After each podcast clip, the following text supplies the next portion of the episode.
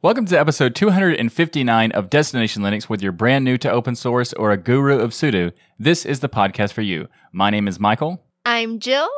I'm Ryan. And also, just off camera is piped in directly in from Jitsi as our glorious community of fact checking, ego busting patrons.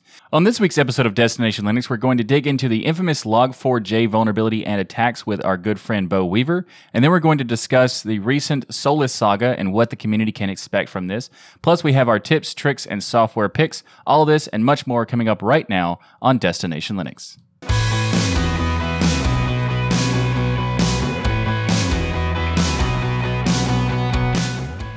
So this week in the community feedback, Ness writes us to say, "Hey DLN crew, I believe it was Chris Lass who made a joke. I don't think that's his last name. I think it's Chris from Lass, but we'll go with it. Chris Lass. That's your new name, Chris. Had a joke about System 76 sponsoring a NASCAR stock car, and I think that got the idea stuck in my head. Still think System 76 should do it officially though." In the last year, I've fallen heavily in love with motorsports, which as a techie, I soon realized was dangerous rabbit hole because of iRacing. Unfortunately, to my knowledge, iRacing is not playable on Linux.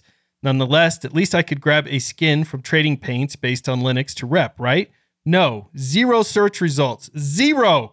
There's definitely needs to be more Linux and open source visibility in the racing scene, and I'll be glad to lend a hand. Very limited knowledge for the GIMP tool or not. They're going to get in there and make some racing skins for open source. Uh, they're using System 76 as a primary sponsor. Felt like a no brainer, not only because they've won my fandom through rock solid hardware and software, things just work and it's amazing. And when they don't, support has gone above and beyond to help. And some like AMD, etc., feel far fetched, but at the same time, I see plenty of big name brands plastered all over Trading Paints community. So what do I know?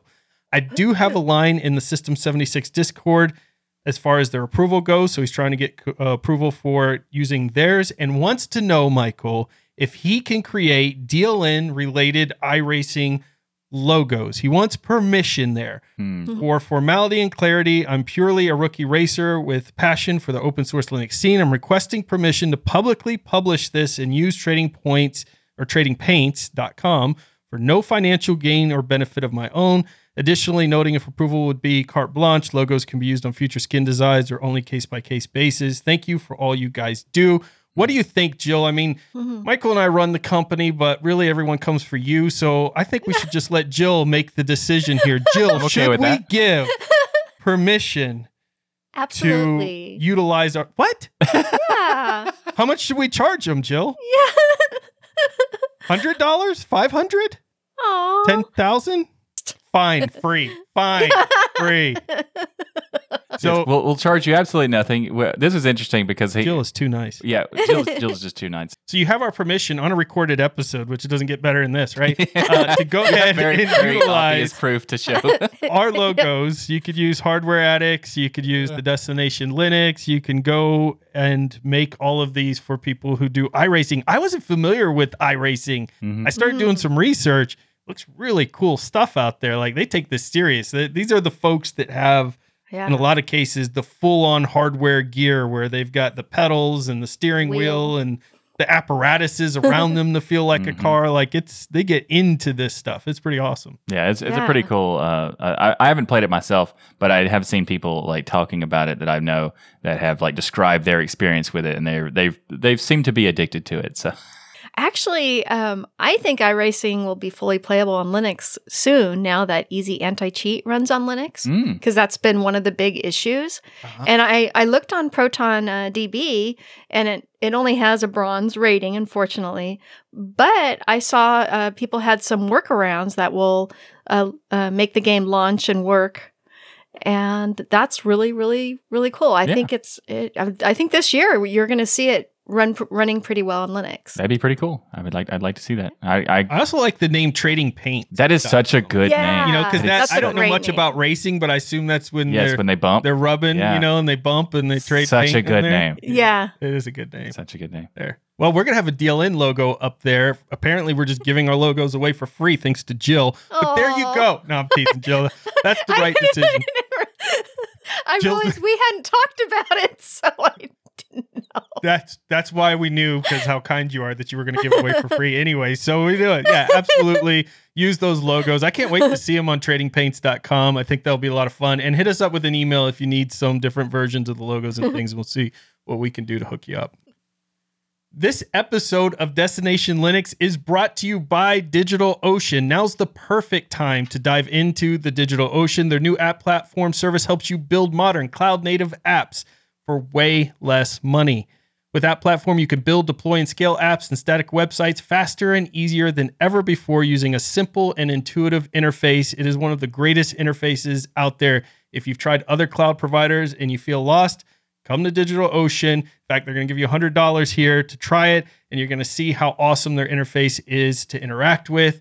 And they also have 5,000 cloud agnostic tutorials, so you'll never get lost with whatever project you're working on. And you can simply point App Platform, which is one of their newer services, uh, to your GitHub or GitLab repository, and it's going to do all of the work for you, all of the heavy lifting, whether you're using Node.js, Python, Go, PHP, Ruby, static sites, Docker, container images, whatever it is, you can just point your application there and let it go. And by running App Platform on their own infrastructure, DigitalOcean keeps your costs significantly lower. So, as a Destination Linux listener and a member of the DLN community, you're going to get that $100. And here's how you're going to do it you're going to open your browser, you're going to go to do.co slash DLN. That's do.co slash DLN. And there you're going to see right there when you sign up a $100 credit to try on droplets, a bunch of little droplets, one big droplet. It's all there for you, $100 to try. Thanks to DigitalOcean. And we want to thank DigitalOcean, especially for sponsoring this episode of Destination Linux. This week on Destination Linux, we invited everyone's favorite hacker and friend of the show, Bo Weaver, back on the show to talk about with uh, talk with us about the Log4j vulnerability that's all over the news. Bo, welcome back to the show. We've missed you. Thank you for coming back. Hi, everybody. Good to be here. Hi, Bo. We- Love. We had everyone in the community asking, "Where's Bo Weaver? When's Bo Yep. coming back? And what time could be better to bring Bo back than during this Log4j disaster that's Yeah. kind of going on right now?" Uh, before we get into the discussion, I want to lay some foundation for what we're going to talk about in the interview. And Bo, correct me if I'm wrong because I've been trying to follow this thing, but little some of it's a little over my head. But essentially, Log4j or Log4 shell is just a vulnerability in the Apache Log4j library, and it impacts pretty much everything across all platforms Raspberry Pis, Linux, Windows, printers, network servers, the whole gamut of devices can be impacted by this vulnerability. And it allows hackers, bad hackers, not good hackers like you, but bad hackers to get in and run any code on vulnerable machines or hack into applications directly. You do not have to have physical access. You know, sometimes we see these vulnerabilities and they're kind of hyped up. You'd have to have an hour in front of the machine with nobody around, and then maybe you could use the vulnerability. Whereas this one can be remotely executed. And it's some type of exploit on the messaging system and discovered in a Minecraft server or something along those lines. Give us some information about this thing. Okay, yeah, you're pretty you're you're pretty right on what you were saying there. It's uh, it's a lot more than just Tomcat and Minecraft. Anything that's running Java, what it is is it's in the class file that does logging in Java. This is the one thing I don't understand is is you know when you're, you know logging, all you're supposed to be doing is putting an output to a text file. Why somebody thought that it was a good idea to be able to run code while you're you're logging, uh, I don't understand. So this is similar then to like SQL injection, where you could put commands into you know into the space that's supposed to be just for reading logs and things, and it's going to go ahead and execute that command with I think sudo rights. Like it's if you're in Linux. well, not with sudo rights. It depends on, on what the server. If you do it on a on a Linux server, and, and you are right, you can take this one line string and like paste it in a uh, a username login field. You can put this in there, and it, when you hit it, you know, hit the submit button, it will run that one line command on that machine. What this does is it works off of LDAP, RMI, and DN and DNS. It'll do a lookup Mhm. of it using any of those three protocols. The big one that most people are using is LDAP. So if you set up an attacking LDAP server and then you paste this command into a victim website or run it at the shell or run it at a shell level, what it'll do is, is it'll make a call back to that LDAP server. And then the LDAP server can hand it a payload and run that payload on the machine. And if the payload is like a module to set up a, a reverse shell connection, you've got a reverse shell. There's several uh, YouTube videos out there that show how to exploit this in just three easy commands. Bang, you own the machine. Uh, now, like I was saying, on Linux, you just get in there under www.data or Apache or whatever that that user account is that's running a Tomcat. But on Windows, it's especially vulnerable because on Windows, when you install Apache or Tomcat or JBoss, you're running at system level. So when you run this exploit, yes, you are at system level and you completely own that machine at this time. Mm. Yeah, what happens here is Log4j supports by default a logging feature called message lookup substitution. This feature enables certain special sp- strings to be replaced at the time of logging by other dynamically generated strings. It has been discovered that one of these lookup methods, specifically the JNDI lookup paired with LDAP protocol, will fetch a specified Java class from a remote source and deserialize it and execute it. And that's what happens here is, is when you run this string, it will make a call to that attacking server, an LDAP call to that attacking server, but instead of doing an LDAP lookup, the LDAP server will then upload a payload to the to the victim machine and run it. So, Bo, Linux is vulnerable to this. Windows, as you said, is more yes. vulnerable because yes. of the permission any, system. Any machine running Java, Java, may ha- yeah, may have this exploit in it. And I have included and I, I've been fighting this. We spent about 10 days our, for our clients fighting this, trying to figure out how to, to protect from it and also how to, to uh, detect it. Uh, what we did at work was, was I set up an attacking server and we ran an attack mm. string. Now the attacking server I set up payload was benign that we set there. Really all it was was a text file that, that wrote back to the machine, you've been pwned. Mm. so we weren't sending a payload or a cut. That was the payload was was just come back said you've been pwned. The main thing is is just update your your system mm-hmm. because there's been three or four updates and really right now I would do weekly if you're running a web server or something that's running Java. I would do weekly updates for about the next month to make sure this is taken care of because it's still not been fully patched. They're still finding other ways mm-hmm. to get into it and it's been a month now, but still I've been seeing new new forms of this coming up and new patches coming out. It sounds like it's only on the server end and not on the regular desktop user. So if you're using Linux for the desktop, are you is there a possibility for being affected by that? This is only server based or anything yeah, well, it, well, you could say, you know, like you said, Raspberry Pi could be vulnerable because right. you run these really as mini servers these days. If you install the stuff that's yeah, as like far as like building a drive-by payload to hit somebody that's like you know just running their laptop, uh, this is not a, really a vulnerability for that. You, you don't have to worry about that. And it's still like I think we should probably mention that uh, this is an, it's important to keep in mind that this topic is developing like very quickly. So yeah. the mm-hmm. narrative around this what you need ongoing. to do and yeah, it's yeah. gonna it could change at any time. One scary thing that happened is, is this affected a lot of security tools. But still, I mean, this affected so many security products that, you know, here's the, the applications that's supposed to be protecting you, but now that there's a hole in your network. No, oh, no. so, Bo, talking about this vulnerability with big services like those who rely on Amazon Web Services or Google Services or Oracle or IBM or anybody else out there, what should they be doing right now? Should they trust that, you know, AWS is taking care of this for them, or what are some of the mitigations there? The only thing you do is go by your provider's word, and hopefully that they're they're on it.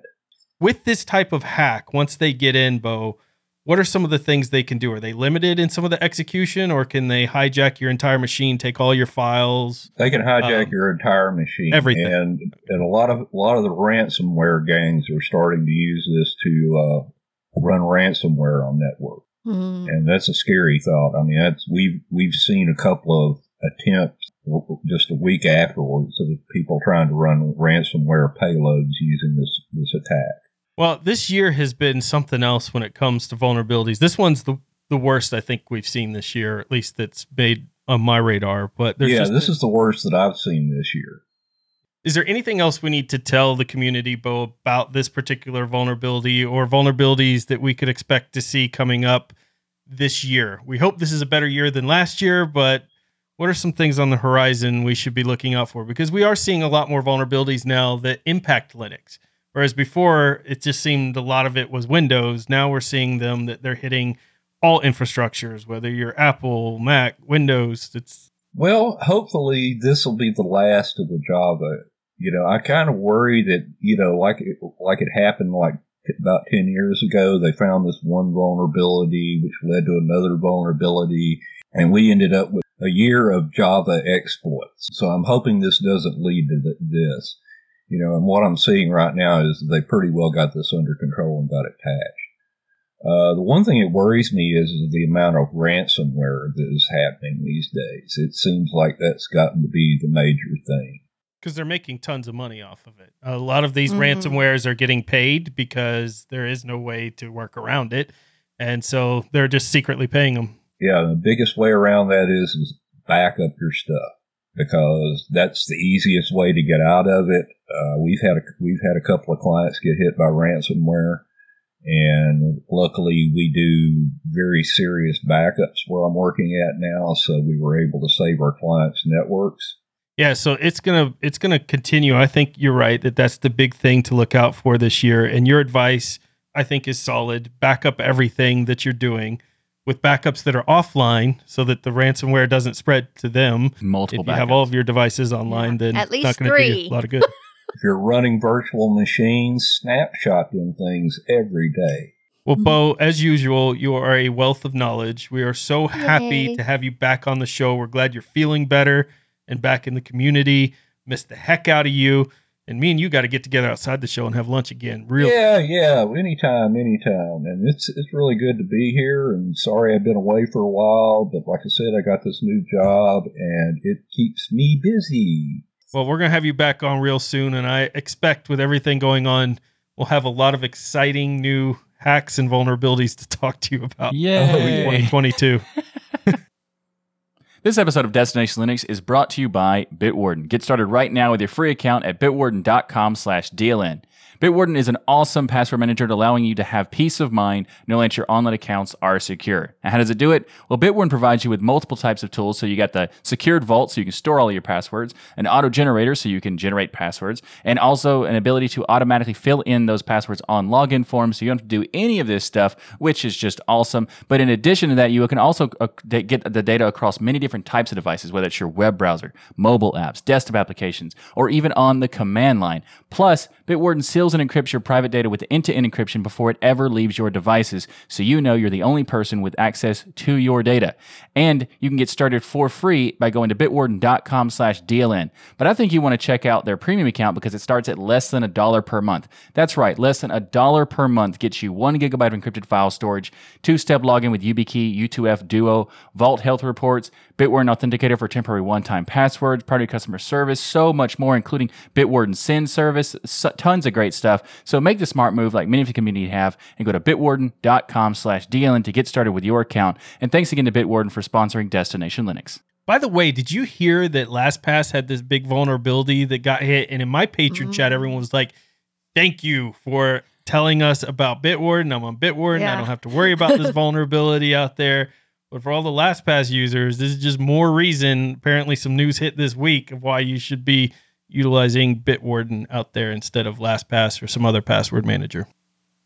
So there's some interesting news that happened in the open source community. In fact, this just broke like the day before we recorded today on Sunday and it caught my attention because it's kind of been going around social media. Joshua Strobl, the co-lead of Solus and lead designer of Budgie, has resigned from Solus. Uh, we'll have a link in the show notes for the reasons that he gave, which appear to focus on some concerns with behavior of other members and things. But I have to really respect the letter that he put out there because he specifically said, I'm not going to go into details and air all the dirty laundry, but there are some disagreements with a member. Those disagreements with that member continued on, and he just decided it's time to kind of move on to something else. But the good news is that the work on Budgie is still going to continue. So Josh does a lot of work on Budgie desktop. In fact, I think that was one of his main focuses with Solus. Yeah, that was one of his main focuses. But also, what's really interesting about this, like the thing that I was really excited about it, because when people were worried about the what's going to happen with Budgie, because of the the whole announcement a few weeks ago about changing from uh, the Budgie using GTK, then Bud- Budgie switching to EFL, uh, which is the Enlightenment Foundation libraries. That that was going to be what's going to happen with that, and it seems like that's still still on the on the cards to do that and they're going to be doing an organization for Budgie where they've uh, re- asked other uh, distributions like Ubuntu Budgie and EndeavourOS and others to kind of join in the efforts to work on a Budgie as a separate thing, which I think is pretty interesting because a lot of the times when people would talk about like which one is a better experience of Budgie, is it Solus or is it Ubuntu Budgie and that kind of thing. So I think that it's a it's a great idea to split it off into an organization anyway, regardless if it was you know whether he was staying with Solus or not. I think that's a, a really good idea to have all of these different distributions working together to improve it. Yeah, absolutely. And so Budgie's going to continue. He's stepping down from Solus, but Solus isn't going away either. I think the team put out there on social media today, was it Beverly or someone uh, from the Beatrice. Solus team? Beatrice reached out in, in social media and said they're just going to restructure some of the work things. So if you're a Solus user, don't worry. It doesn't sound like Solus is going anywhere. And Josh is continuing the work on Budgie uh, but stepping away from the Solus team directly. But he also said something else that was really interesting, and that is that he plans to partner back up with Ike to work on Serpent OS. Yay. Mhm. I was That is happy to hear that. Me too, Yeah. because Ike has been, if, if you haven't been following Serpent OS, Ike actually does YouTube live streams, and I lurk there. I never say anything, you know, because uh, I just like watching him code because he's a genius coder and watching him kind of build some of these build this whole entire Linux distro out for himself. And not a lot is known about Serpent OS yet, at least, you know, from my research and things, but he Mhm. wants, you know, his goal for Serpent OS is for you to be able to take control of your own computer, get the most from your hardware, enjoy a reliable experience, improve your experience behind the scenes, develop and contribute fast and efficiently, a thriving community. You know, a lot of the things that a lot of people look for when they're creating a distro and a community there. But he also mentions being cutting edge. So I'm kind of interested to see is this going to be like a semi rolling distro, kind of like a Fedora, or a full rolling distro, kind of like an Arch? I mean, none, he's not going to be basing it on any of those, but is it going to be similar to those when he talks about cutting edge for being able to use the latest and greatest hardware and things like that? Mhm. In the distro, but one thing I know for sure is Ike and Josh together are working on something again. Yay. Sounds pretty awesome to me. Yeah, it's very interesting. Because for those who don't know, uh, Ike was the creator of Solus, which originally was Evolve OS, or, and then it was changed into Solus. And then uh, Josh joined the team and worked with him there. Uh, and then now having them come back together to, to see what they're going to be doing is be very interesting to see what happens with uh, Serpent OS and where, what you know. I- I'm also very curious what the what it means by cutting edge because uh, I think that approach is kind of like my uh, preference. Like it's it's rolling, but not so fast rolling. It's kind of like you know like you a want to be hybrid. cutting edge, but not razor edge. Yeah, I Like want I want it to be not. I don't, I don't want it to be the bleeding edge. I just want it to be like right before it that's bleeds. bleeding edge. The bleeding edge. Cutting edge. Yeah. Yeah, but it's really interesting that they're doing this. Yeah, Budgie um, actually is one of my favorite desktops for for my laptops. Um, I've got several distros with Budgie running on the laptops because it's it's great for that. Yeah, I think Budgie is very nice. Yeah. it's a it's a nice combination of like out of the box polish with a little bit of modifications. Now it's not like Mhm. you can't do a ton of customizations like other DEs, but the out of the box experience is very nice. So you don't for a lot of people you don't have to change that much. Yeah, and this would be interesting seeing it uh, being coded with Enlightenment. Really interesting. It- It's kind of like it's kind of like System 76 uh, moving to Rust. so, Yeah. That'll be interesting too. But like the, the Yeah. thing about that, there's some people kind of worried about like what does this mean for Budgie?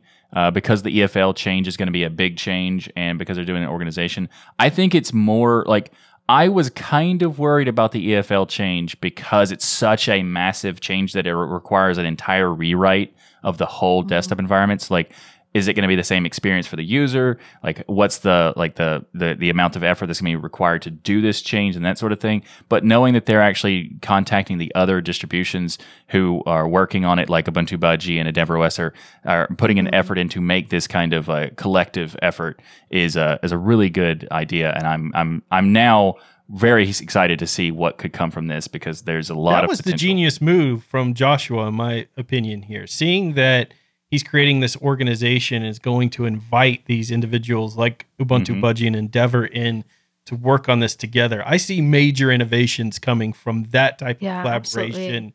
occurring because I know there's been some, you know, disconnect between Ubuntu Budgie and what they're doing Right. and what Budgie's doing over here with Solus in the past. But inviting all those folks together and getting them to collaborate and work. Uh, there's some really genius people over there in the Ubuntu Budgie team that can do some awesome things, and in the Endeavour team as well. I'm really excited for the future of Budgie. So from that perspective, I think this is going to be a great thing. I think from a Solus perspective, this could be a good thing as well. Solus Mhm. now has a chance to kind of look back. I don't know what happened. I don't have the details, and Joshua didn't give it to us.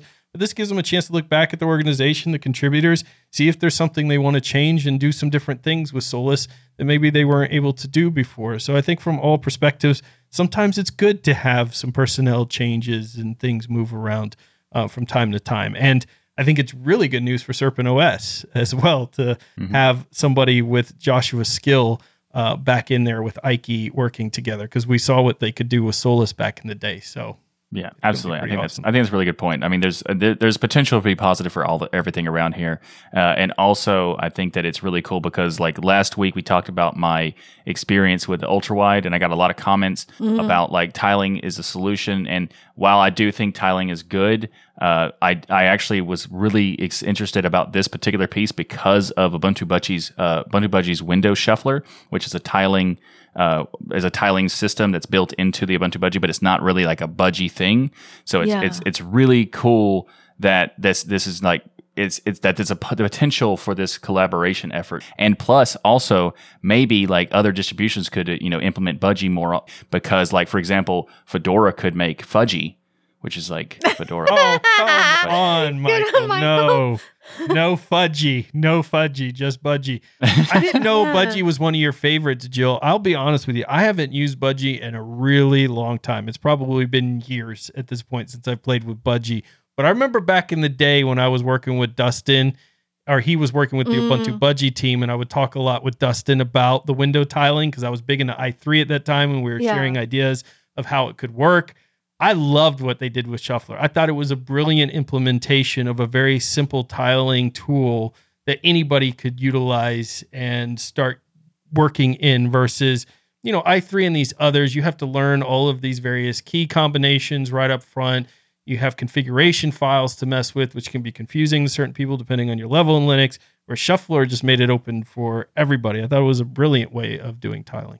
Yeah, absolutely. Just just easy for the average user, and also uh, they have come so far with with Plank. Uh, really amazing. I remember in those early years there were were tons of paper cuts, and now they have just cleaned up all the menus, and it's it's beautiful. It really I'm gonna have is. give Budgie another try here. I've got these new monitors, which we'll talk about on Hardware Addicts because Michael has them too. So we're not going to give any hints here. We got some new monitors, new new monitor Woo-hoo. for Michael because he had Ultra, Yeah. but he's gone to something different. Yep. I've gone to something different. I'm gonna have to try out Budgie and see how it looks on these because That's a great there's some idea. issues with scaling and GNOME that I'm running into. Mm. That uh, hmm not Well, Scaling close. in in uh, Yeah. high high res monitors, uh, it's a it's a task. It's a task on on Windows too, by the way. Just for the people, Yeah. are- it's it's still a task everywhere. Well, I mean, you are the expert in Windows, so thank you. uh, know that. I know. I've heard, Ryan. Yes. I have heard that it's I bad. got in him, Jill. Did you hear how Yes, good I did. got him? There's All right, something good. else Oh, my goodness. kind of significant. I, I was just thinking about this while we were talking is that Budgie moving over to Enlightenment. That's huge, especially for multi monitor support. Because Enlightenment, if all of you Yeah, don't yeah. know, was the first X window manager that had multi monitor support. It was always way ahead. And that's one of the reasons I still love Enlightenment. There's actually a really cool feature of Enlightenment that a lot of people aren't aware of. That it, I think it's the only. I mean, it's not a DE; it's a window environment, as I've decided Yeah. to coin it. But it's Mhm. it's the only one I know of, other than like tiling window managers that that have this feature, uh, being able to do independent workspaces per monitor. Yes. So you can actually have a, you know, your monitors not switching all at the same time. You can have one switch and like depending on like how many configurations, you can even have like two on one monitor, three on another monitor. Like there's a lot of great uh, possibilities. There's a lot of potential for Budgie if they could implement that sort of stuff. That'd be really cool too Mhm. because be Enlightenment has a lot of really interesting approaches to how they do uh, workflows. and it's just it's this beautiful uh, desktop that's somewhere in between you know window maker and an xfce it runs so fast it's a good in between Very uh, as far as memory management goes and Mhm. speed it's just really slick Absolutely. so many exciting things coming Yeah. for 2022 out there. So if you want to, you can follow Ike Serpent OS's channel and watch him code live on YouTube. I find it fascinating. He uses Visual Studio Code, by the way. We had Mhm. that uh, that episode about IDEs and what people were using, uh, so you can see that. So we'll see some development there. You can follow Joshua and see what work he's doing on Budgie, and of course the Solus team out there as well, and see some of the changes that's going to happen. One thing's for sure: changes in the air. And I think some of this stuff looks like it's going to be ultimately good for the Linux community. so while we've covered this awesome game in the past we just have to talk about Splitgate again in our gaming section Yeah, we do. today. yes, Yeah, we, we do. So Matt played it with DasGeek on the charity stream, and Michael and Ryan have been playing it on random streams. In fact, uh, make sure to watch Michael and Ryan's Christmas Eve game stream of Splitgate on the Das we had a Christmas channel. special. Yes, We did. you Now. Jill, what I you know failed guys to mention, working on Christmas.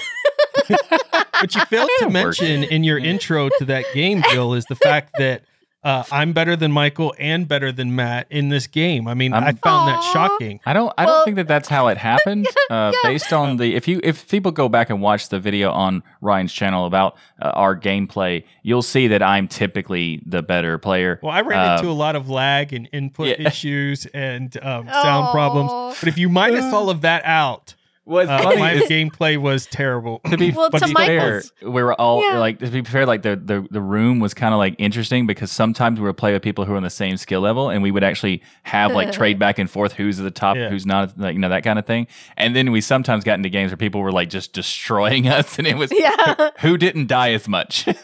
right, exactly. Well, on the Christmas Eve stream, Michael hadn't, you know, played it before That's and true. had to go through training first before he could uh, frag Ryan. You know, that- Right. that, was a What? thing. No, you did have to go through training, but I you did. did. pretty good. And this game is so fascinating because it's Portal and Halo combined, and you've got to create these portals, but that allows you to do some really neat trick shots. So you could create Yeah. a portal, you know, on one side of the map and the other side of the map. So you could be shooting people through the portal from opposite sides of the map and get behind people and things like that. Mm. And Michael would fall for all the tricks. not even any. So here's here's really what happened to this game. It was it was so fun because of this concept of the gates, the portal system, and the Yeah. por- portal versus like por- portal plus Halo. Such an interesting concept, and uh, I think it's a fantastic game, and it's so cool. But I almost never used the portals. Like I was very rarely using the portals because I just haven't got the mechanic right yet. so Yeah, I was just I was just going the first person shooter route, and I noticed some people trying to get behind me with the portals. So I would just see them trying to like do this thing, and they were running away, and all of a sudden they're coming back. like, no, no, no, I know what you're doing. So I come back and get them, and like, haha, I used your portal portals against you. yeah. Tried. I saw I saw Michael uh, aiming at Ryan through one of the portals. Really, Michael? yeah. I need to go back and watch our own videos. I think that's possible. you betray our friendship. I think it's possible, Lie. but uh, I tried. This is Aw. such a fun game to play. Jill, how do you how much Yeah. do you like Splitgate? Oh, so I haven't played it multiplayer yet. I've gone through the tutorial and I want to play yes, we with could you take guys. Jill out. because I, I want to play with you guys. Um, I actually, well, actually, I did play with randos, so you can do that. but I, you know, I, I wanted to kind of wait to play it with multiplayer with my Destination Linux family. So- Awesome. I love we definitely need to do that. Everyone's So- gonna hate us though if we win. Like if you take out Jill, is there any glory in that? Like I think- they'll I think like, she's- we don't think like you. she's in- great. Let Jill kill you. I think she's just kind of like stealthily like, yeah, yeah, you, you you guys think that you're good, but you'll see. You'll see. Right. Aw. So yeah, Splitgate is not only an amazing game to play, but it is free to play on Steam. Yeah, and that's it's amazing. playable on Linux from day one. That's awesome. Yeah, the, being on that Linux Day One, thank you so much for doing that. That's fantastic. And also the fact that mm-hmm. it's free to play and it's such a cool game. Like that, those you know, usually when I see a free to play game, they're usually they're they're not that great, especially when they first start coming out or whatever. Yeah. This is a completely uh, like Yeah, pivot it's like a from AAA that. game. Yeah, it's so fun. Yeah. Yeah. So there you go. Grab all your friends, go together, create portals, frag them, just and or just join and subscribe to our channels because you never know when Michael and I and Jill now might just randomly pop up with the game stream out there. So you gotta be Would subscribed to love that. to.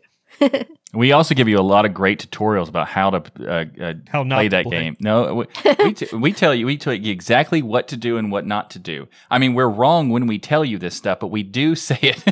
we do tell you, we at least attempt to. Well, if you're not into gaming, then the software spotlight this week is going to be perfect for you, especially if during the holidays you acquired yourself a 3D printer. Mm. I love this Mm. software. It's one of my favorite pieces of software like on the planet and I fall in love with it every time I go out there and try to use my 3D printer again because at times I'll go a month or two without using my 3D printer and then I need something like I needed a holder for a router and I needed 3D print it and I was like, "Oh man, I've got to go through all this. Oh no, I set up Octopi and it's all ready to go for me right off the bat Woohoo. because it just it, it's always ready to go. That's the great thing about Octopi. So that's our software spotlight is Octopi. What you can do is install this on a Raspberry Pi. And from any browser, any of your computers on your network, you can open up that browser, get onto Octopi, and it controls your 3D printer.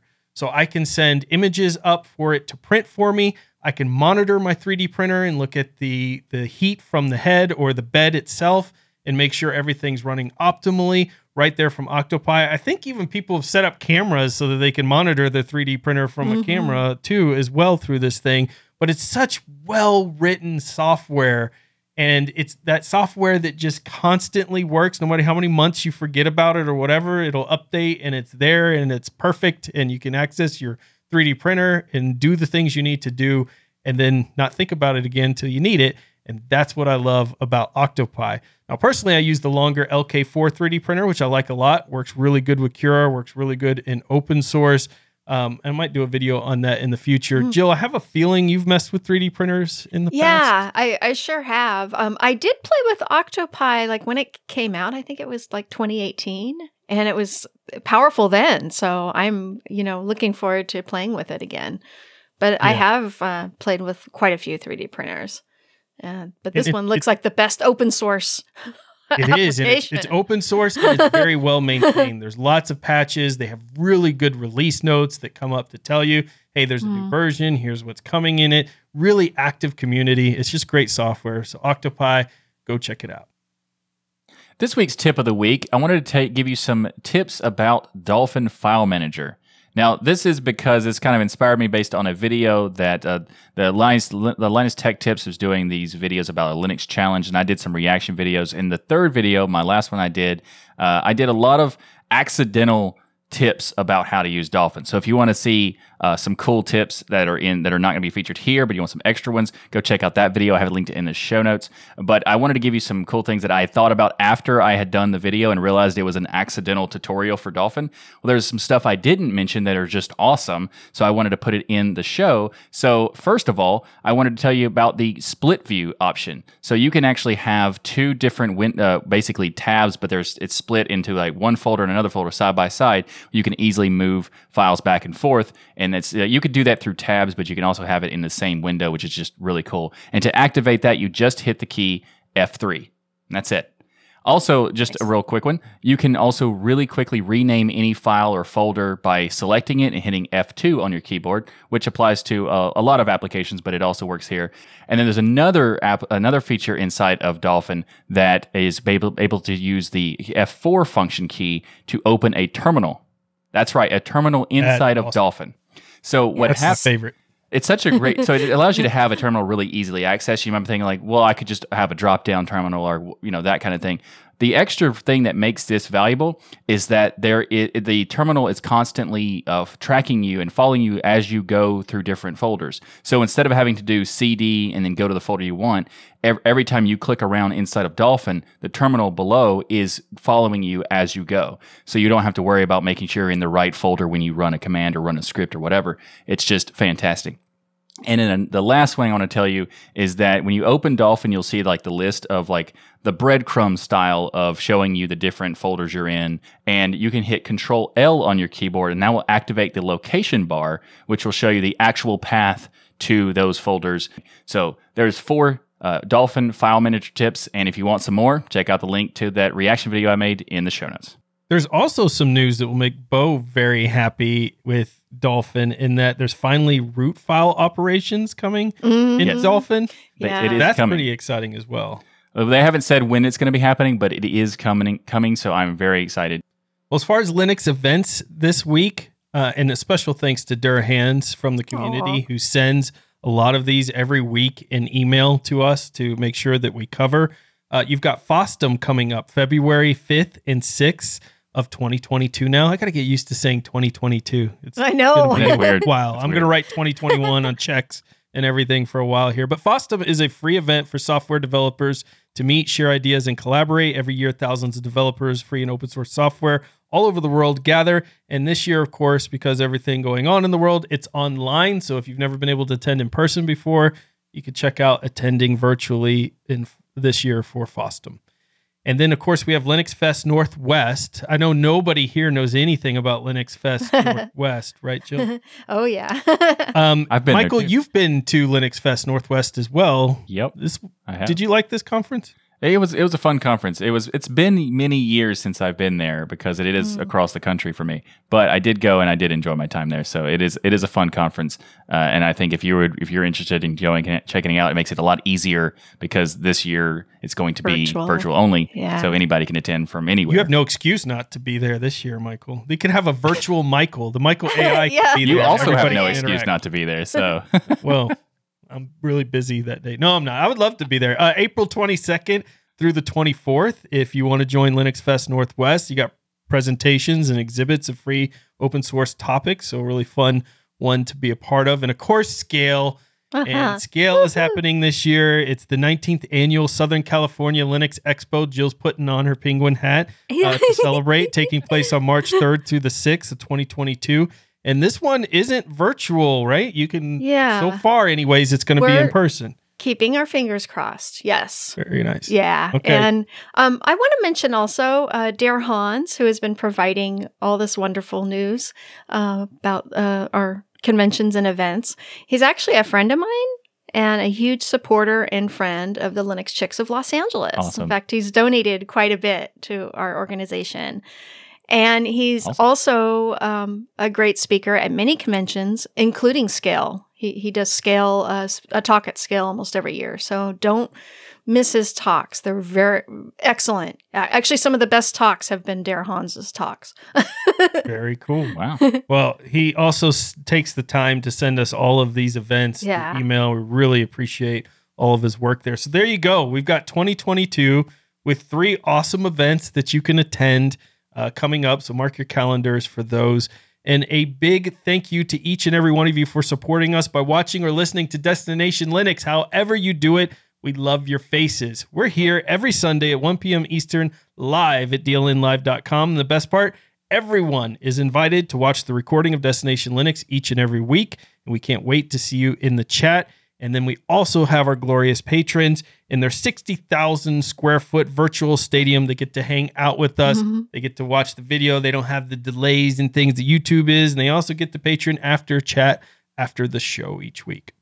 Yeah, and also if you want to become a patron, you go to destinationlinux.org slash Patreon to sign up and you get all those perks. And the I, I gotta say the patron post show this week is gonna be so awesome to have Bo there. So I'm looking forward to that. Mhm. And also if you want to get some swag, you can go to dlnstore.com to pick up some swag. We have uh, t-shirts, hoodies, mugs, all sorts of stuff. Jill's So- collected it all like Pokemon. Look at that.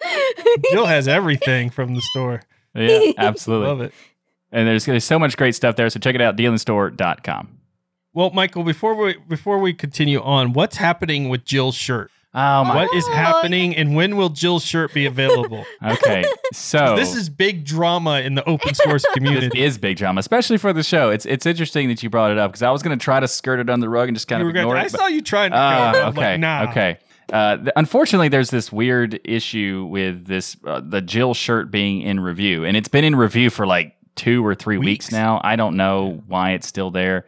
Hmm. I, I've I, I've asked them about it, and they were like, "Just wait longer." Like that's not helpful. Ultimately, we're just going to be switching to a different uh, store system and not even using the ones because they're at this point we don't even know how to fix this or even what's wrong because they haven't remotely like It's said amazing anything. to make money for these companies. Yeah. You sell this merchandise, and then their customer service is so bad, and they don't care. That stuff just shocks me. But you know what? The great thing is we have choice, and we're just going to move to a different provider, Yep. and then get Jill's shirt up. So, Exactly. what's the status on that, Michael? I think I'm safe to say that that shirt, the new sh- the the new Jill shirt, will be up at least by tomorrow. It might even be today, but it, I heard today. So today, go get your. I said it might be. uh, might but be. I don't hear the might when you say might. I just it will be. My bad. My bad. Well, Jill, your shirt is coming. They're probably Yay. the company didn't want to even put it out there because they don't have that many shirts to print. They're going to sell so many of them. Exactly. So, they but this new company is Just ready afraid. to print the Jill shirts. So Oh, cool. So make sure to check out all the amazing shows here on the Destination Linux Network. We have the Sudo Show, This Week in Linux, the DasGeek Channel, DLN Ex- Extend, Hardware Addicts, GameSphere, and get your Fedora hat on with the Fedora podcast. So everyone head to destinationlinux.network and subscribe to all these great shows. And don't forget to leave a rating on your favorite app. It could be a star or a heart or a thumbs up so others can discover the power of open source and keep those penguins marching in the full Monty of Linux and open source awesome sauce. Yeah. Hey, And- Michael, you know what? what's that? There's another show that's coming that we didn't put in the notes here, coming to be part of the Destination Linux family. Oh yes, That is Yes. true. Woohoo! What is the new name of that show that's coming to the Destination Linux family? Are we ready to? We announced that, I'm not right? sure. I, I'm not sure if it's announced that they. Hmm, it's a good question. So we have a new show that's coming, that's joining the network, and it's it's got a fun name. Uh, and um, I don't know if we've announced the new name. I think we have announced that it's joining. I don't know if we've announced a new name yet. So are we gonna do it now? well, hold off on that. But there's new stuff coming in 2022. Lots. Of we have a lot of coming. awesome stuff coming in 2022. There's actually uh, by the way, 2022 is hard to say apparently, uh, but th- I think there's a like there's you're gonna everybody's gonna love all the stuff that's coming because we have we have a lot of changes and they're all good changes. Usually when you hear like oh there's got like a pros and cons, no no no they're all good. I am super excited about these. more stuff. More For sure. awesomeness. Yes. and we get with so much planned. And uh, but for now, everybody have a great week and remember that the journey itself is just as important as a destination. Thanks, everyone. See you next week.